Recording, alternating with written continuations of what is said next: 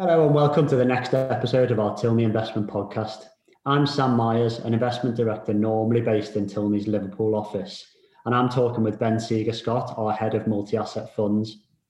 In today's podcast, we'll be having a look back at how markets have performed over the last few weeks before moving on to discuss Brexit, developments in the US since the election last month, and then we'll wrap up with a look at the progress that's been made with vaccines and what that might mean for markets.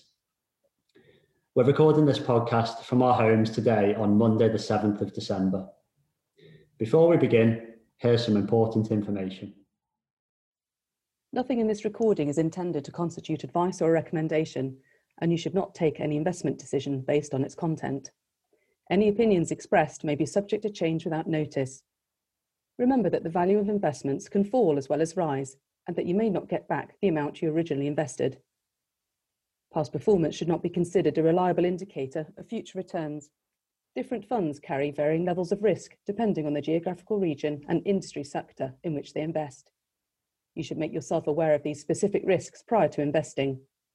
If you're unsure about the suitability of an investment, or if you need advice on your specific requirements, you should seek professional financial advice. Hi, Ben. Uh, it's been a vintage month for global equity markets across the board, uh, driven mainly by vaccine development. There's even been a rare month of outperformance for UK equities and an increased risk appetite in bond markets. Can you summarise what's been happening for our listeners since the last podcast? Yes, uh, absolutely, Sam. And it's really been a continuation of what we saw at the start of November. So, of course, we, we recorded our last podcast just the day or so after the Pfizer BioNTech uh, vaccine got its approval. Since then, as you say, we've had uh, a couple more, and we've seen markets really just continue to, to fly in terms of risk assets since then. Going all the way back to the 1st of November to, till now, then we've seen, you know, UK equities are up 17%, Europe, uh, US, and emerging markets up around 12%. Around half of that was at the very start of November, just before our last podcast, and the rest has really been since then. So, very clearly a risk on theme. And perhaps as you'd expect, as risk assets are doing particularly well, it's some of the traditional safe haven assets that have suffered. So, core sovereign bond yields are a little bit softer. That means you, you, US Treasuries and UK gilts a little bit weaker.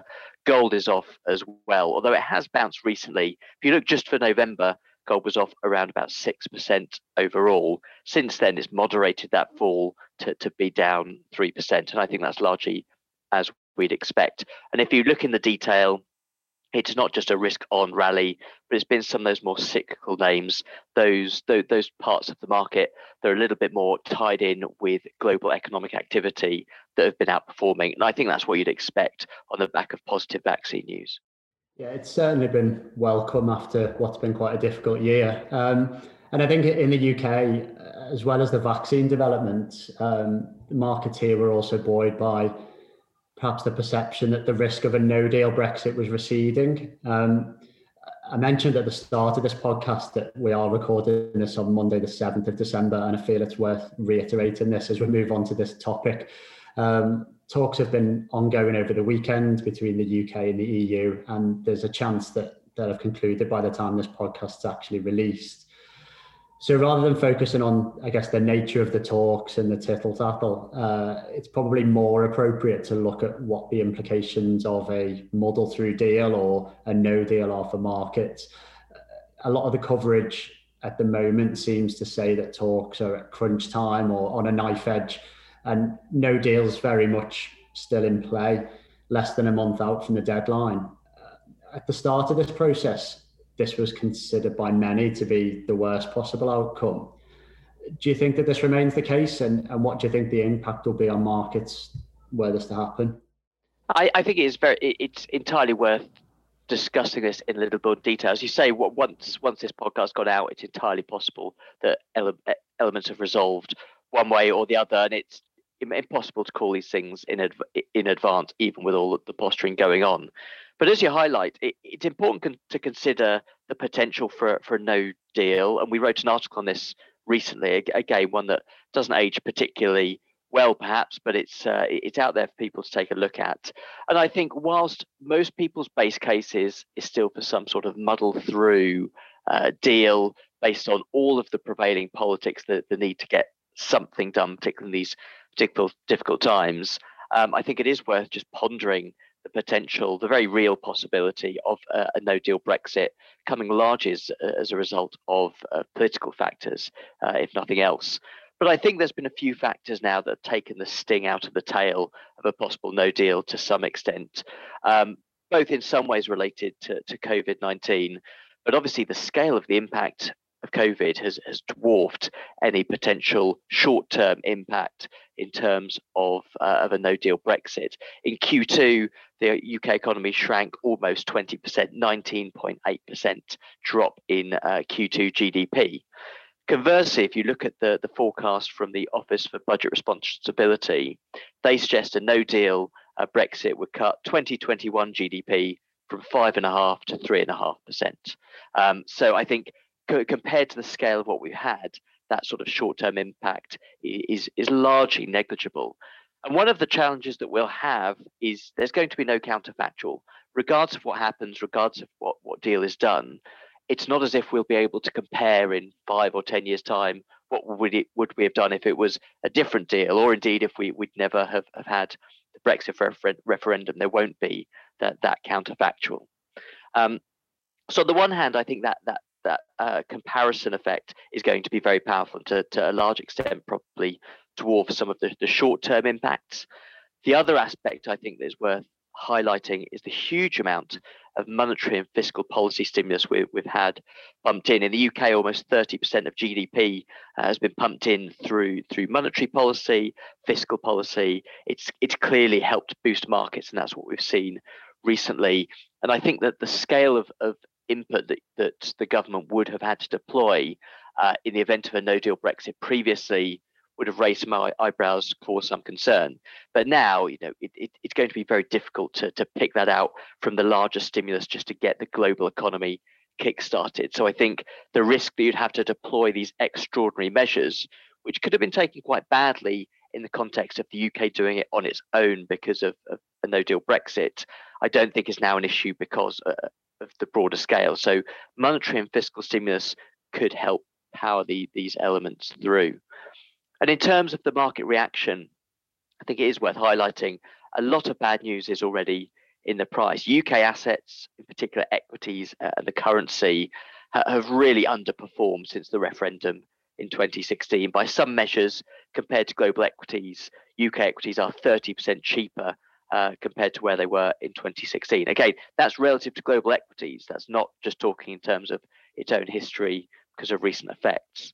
So there's a lot of negative uh, news already in. As I said, I, I, think from from where we stand now, because of the stimulus in play, because of this background effect, no deal is perhaps not as terrible an outcome for markets as it once was. Now, that is not to say that markets won't react sharply and we've seen throughout this year, we've had a number of sort of key key event days, you know, bad virus news versus vaccine news.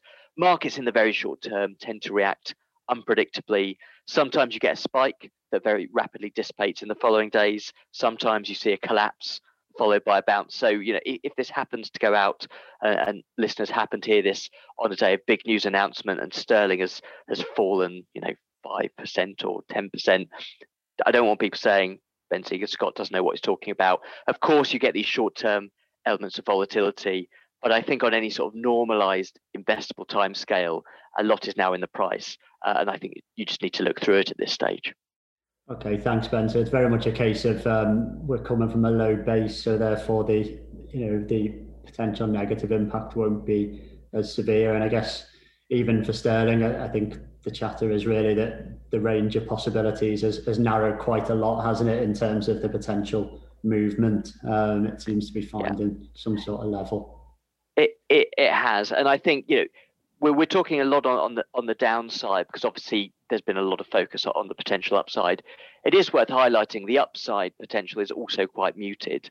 What we're positing here is a no deal Brexit versus a muddle through deal. You know, it's it, it's only a few couple of dozen working days or a dozen working days uh, until the deadline passes, we're well beyond the point where you get a comprehensive trade deal that markets might take as a positive.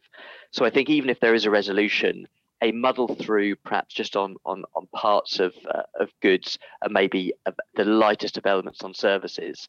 I, I, don't think that's going to provide quite as much positivity uh, as a more comprehensive deal may have done earlier in the year. Although I guess from, there on, then trading terms can only improve, can't they? So it's uh, you know we could look at that as a uh, as a potential positive.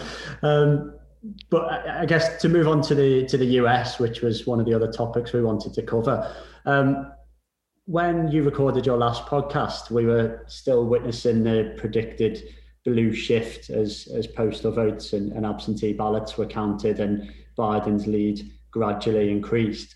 Um, the transition is finally underway from uh, Trump to, to Biden, and a lot of the legal challenges have, have proven to be as baseless as people assume they were going to be. Um, there's been progress on the stimulus package, which looks to be coming out around about the 1 trillion level that you talked about last time. Uh, but COVID's still not under control. Can you talk us through the latest developments in a bit more detail? Yeah, absolutely. And, and there's, to be honest, not a, a, huge amount more to add compared to what we, we said last time, with the exception that last time there was uh, it was largely speculation based on what we're hearing. Now we've started to see more of those details come through. One of the key elements has been, as you highlighted, the agreement of the Trump administration to facilitate the transition to the Biden administration. Uh, and I think one of the, the most exciting developments we've seen as part of that is the, the previous Fed chair, Janet Yellen, is being nominated as Treasury Secretary. That's clearly a positive. Having a, a Treasury Secretary that, that knows um, intimately how how the Fed works, and by all accounts has has a good working relationship with the existing board, and also I think to, to a greater or lesser extent, or a greater extent, agrees with this sense that monetary and fiscal policy need to go hand in hand, and fiscal stimulus is required. So that's certainly one of the the, the more positive elements. Um, I think you highlighted there. We did. We have now fully seen the blue shift that was only underway uh, in the early stages when we recorded the last podcast. So quite clearly, everyone has has accepted, or most people, certainly that the key institutions that count, have accepted that that Joe Biden has won, uh, Donald Trump has lost. So that argument is is now broadly settled. The area that is still ever so slightly up in the air not the blue shift, but the blue wave. That is the Democrats controlling the House, the Senate, and the, the White House. That now seems incredibly unlikely. There are still two Senate seats in the that have gone to runoffs, so those will be determined at the start of January. If the Democrats win both of those, then they'll win control of the Senate but that outcome is seems pretty unlikely. So, for all intents and purposes, the checks and balances remain firmly in place. The Democrats control the House, but now they're going to have to strike some sort of deal with the Republicans controlling the Senate to get that stimulus package through. Um, but as you say, there, there's progress on those talks. It is heading up from the, the, the Republican starting point of about half a trillion. It's heading more toward about one trillion. That's still somewhere below the two trillion that the Democrats want. So uh, never say never, but I'd be surprised if the current package gains significant traction. What it is, though, I think, is a key signaling mechanism that now the dust is settling, so uh, that the Republicans are are willing to move. And that 2.2 trillion that was largely touted on the back of the, the, the blue wave, I think the Democrats will also start bringing that number down as well. There's probably going to be a little bit more waiting to see just how these what what the outlook is for these two Senate seats. So I wouldn't expect anything too imminently. But as you say, it looks like it's going to be between one and two trillion. So starting with a one, um, fo- followed by a, a, eye-watering 12 zeros, but that's likely to be the the, um, the the magnitude that we see. And as that comes through, I think that will help reassure markets. As we said, I think last podcast or possibly the one before, one trillion is, is the, the ballpark figure that the Fed has been putting into its own models. So it's important that a deal of that magnitude is done. If it goes higher, that will be good for markets. Lower, that'll be probably bad. But importantly, it's coming through largely where markets are expecting. So so still plenty to watch there. Yeah, well, that's uh, that's really interesting, and uh, you know, it's clearly a potential positive for markets moving uh, through next year and, and further out. Um, the other major positive or perceived major positive has been the development of the vaccine, uh, which has been universally welcomed. Uh, and there's been sorry, other developments in vaccines as well after the Pfizer one. Um, and we'll see the first doses administered in the UK tomorrow. On a human level, it's obviously fantastic that there's a potential end in sight and we might be able to start returning to normal and stop having to keep abreast of all the latest rules. Um, but as we've touched on, the, the, news has also been welcomed by markets, which are beginning to price in economic normality. My question around this comes in two parts. Um, firstly, are, are, markets right to be so optimistic given the other issues that, that pervade?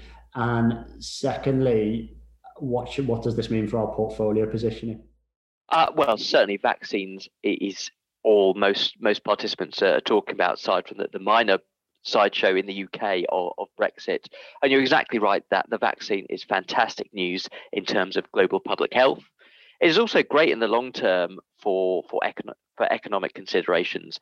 Ultimately, you need a vaccine, said before, probably not just a vaccine, but wrapped up with with testing and treatments. But ultimately, it's a it's a necessary precondition for economic growth to come back. So from that point of view, it is a market good. In the shorter term, though, there are certainly considerations that need to be borne out, and shorter term could be you know 12 months or more. That is a short term in in, in market in the market sense.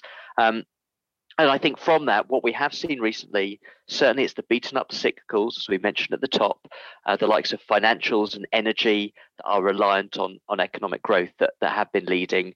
And the UK is dominant in, in that area, which is why the UK did particularly well in November. But we do need to remember the flip side, and that's the fact that markets have been pricing in quite a lot of good news already, and a lot of that monetary and fiscal stimulus to try and support markets has helped uh, has helped buoy asset prices. That I mean, that's the main reason. If you look at what markets have done broadly, a lot of them are now back to where they started. Several equity markets are at fresh all-time highs. For example, in the US. Now, some of that comes down to the index composition, tech companies doing well because of the conditions, you know, working from home provisions. But a lot of it has also been because of stimulus. And, and you see that huge rally we saw since market nadir in March none of that has been driven by economic fundamentals because economies have, basically been suppressed throughout that entire time. A lot of that has been built both on the promise of we will get out of this, which is where we're looking now, and also that monetary and fiscal policy stimulus. And as those stimulus measures start to get withdrawn, I think at some point the risk is that markets start to focus a little bit more on that, a little bit more about what happens when monetary and fiscal stimulus is, with, is withdrawn, and you could see the negative effect of that, particularly in some parts of the market. In many senses, I think that the rally we've seen so far, particularly from that market nadir in March, is almost a down payment on, on the good news that we're seeing. So I wouldn't necessarily say that we're just on a, a long, steady stretch from here without impacts. It will, I think, pay to be selective. Uh, one of the impacts of withdrawing monetary and fiscal stimulus at some stage, and the anticipation of that could be a steeper yield curve. Um, that means government uh, longer term government bonds yielding more than, short term ones. That means a sell off uh, of, of, longer dated government bonds. And there's all sorts of factors in that. Um, you can see higher inflation expectations. You could see in the market those companies that, that have that are more reliant on earnings flow into the future. Um, using, for example, a dividend discount model, that would basically mean the current value is a little bit lower. That could weigh a little bit on some growth stocks. It could also benefit areas such as financials. They do better when you have a steep yield curve, for example, because it means if you're lending long, say on a mortgage, you can charge higher rates than, than borrowing than short-term borrowers, which is what's in most people's um, current and savings accounts. And a lot of banks make their money on that that their profit on that difference called the, the net interest margin. So, you know, I, I think it won't be entirely straightforward. It is not necessarily in the short term a we're off to the races signal. Um, and I think one of the concerns we've highlighted before, even with all this positive news, you know, it's going to take a while to roll out this vaccine. We're now going to have to face the challenges of production and distribution. And in the meantime, we are still likely to go through this period of creative destruction with rising unemployment and business failures. And this is something we've highlighted before, but it's worth highlighting again. For a long time, we said what you might have is this vaccine news, that means that things could be better in 12 or 24 months' time. That's not going to stop the likes of, you know, we've had Arcadia, Debenhams um, get into trouble and, and, go into administration. The, the potential of a vaccine economic recovery in 12 or 24 months' time is not going to help a lot of those companies in the short term. And the government, all governments, but the UK government in particular, has been very clear they're not here to save every business. That's not something that they are willing or, or able to do. So I, I think it's a necessary precondition. It does lead us into the next business cycle on sort of 10 year plus sort of time frame. But in the short term, I don't think it's a universal positive, and it still makes sense to be diversified, not predicated, not having your portfolio predicated entirely on a short-term recovery. You're still going to want those quality growth companies that can continue to compound up their earnings, and that's very much where we're guiding most of our portfolios to, to be positioned. Yeah, so it's very much a case of mind your eye and um, take a good look at the balance sheet before uh, before jumping in. Um, okay, well, absolutely. Then that's that's been really valuable, and thanks very much for your insights. Um, that brings us to the end of the final podcast of a tumultuous 2020. But we will be back again in the new year with a new episode. If you have any feedback, questions, or comments please send us an email to podcast at tilney.co.uk. Thanks very much for listening, and we hope that you and your family have a happy and healthy Christmas and New Year.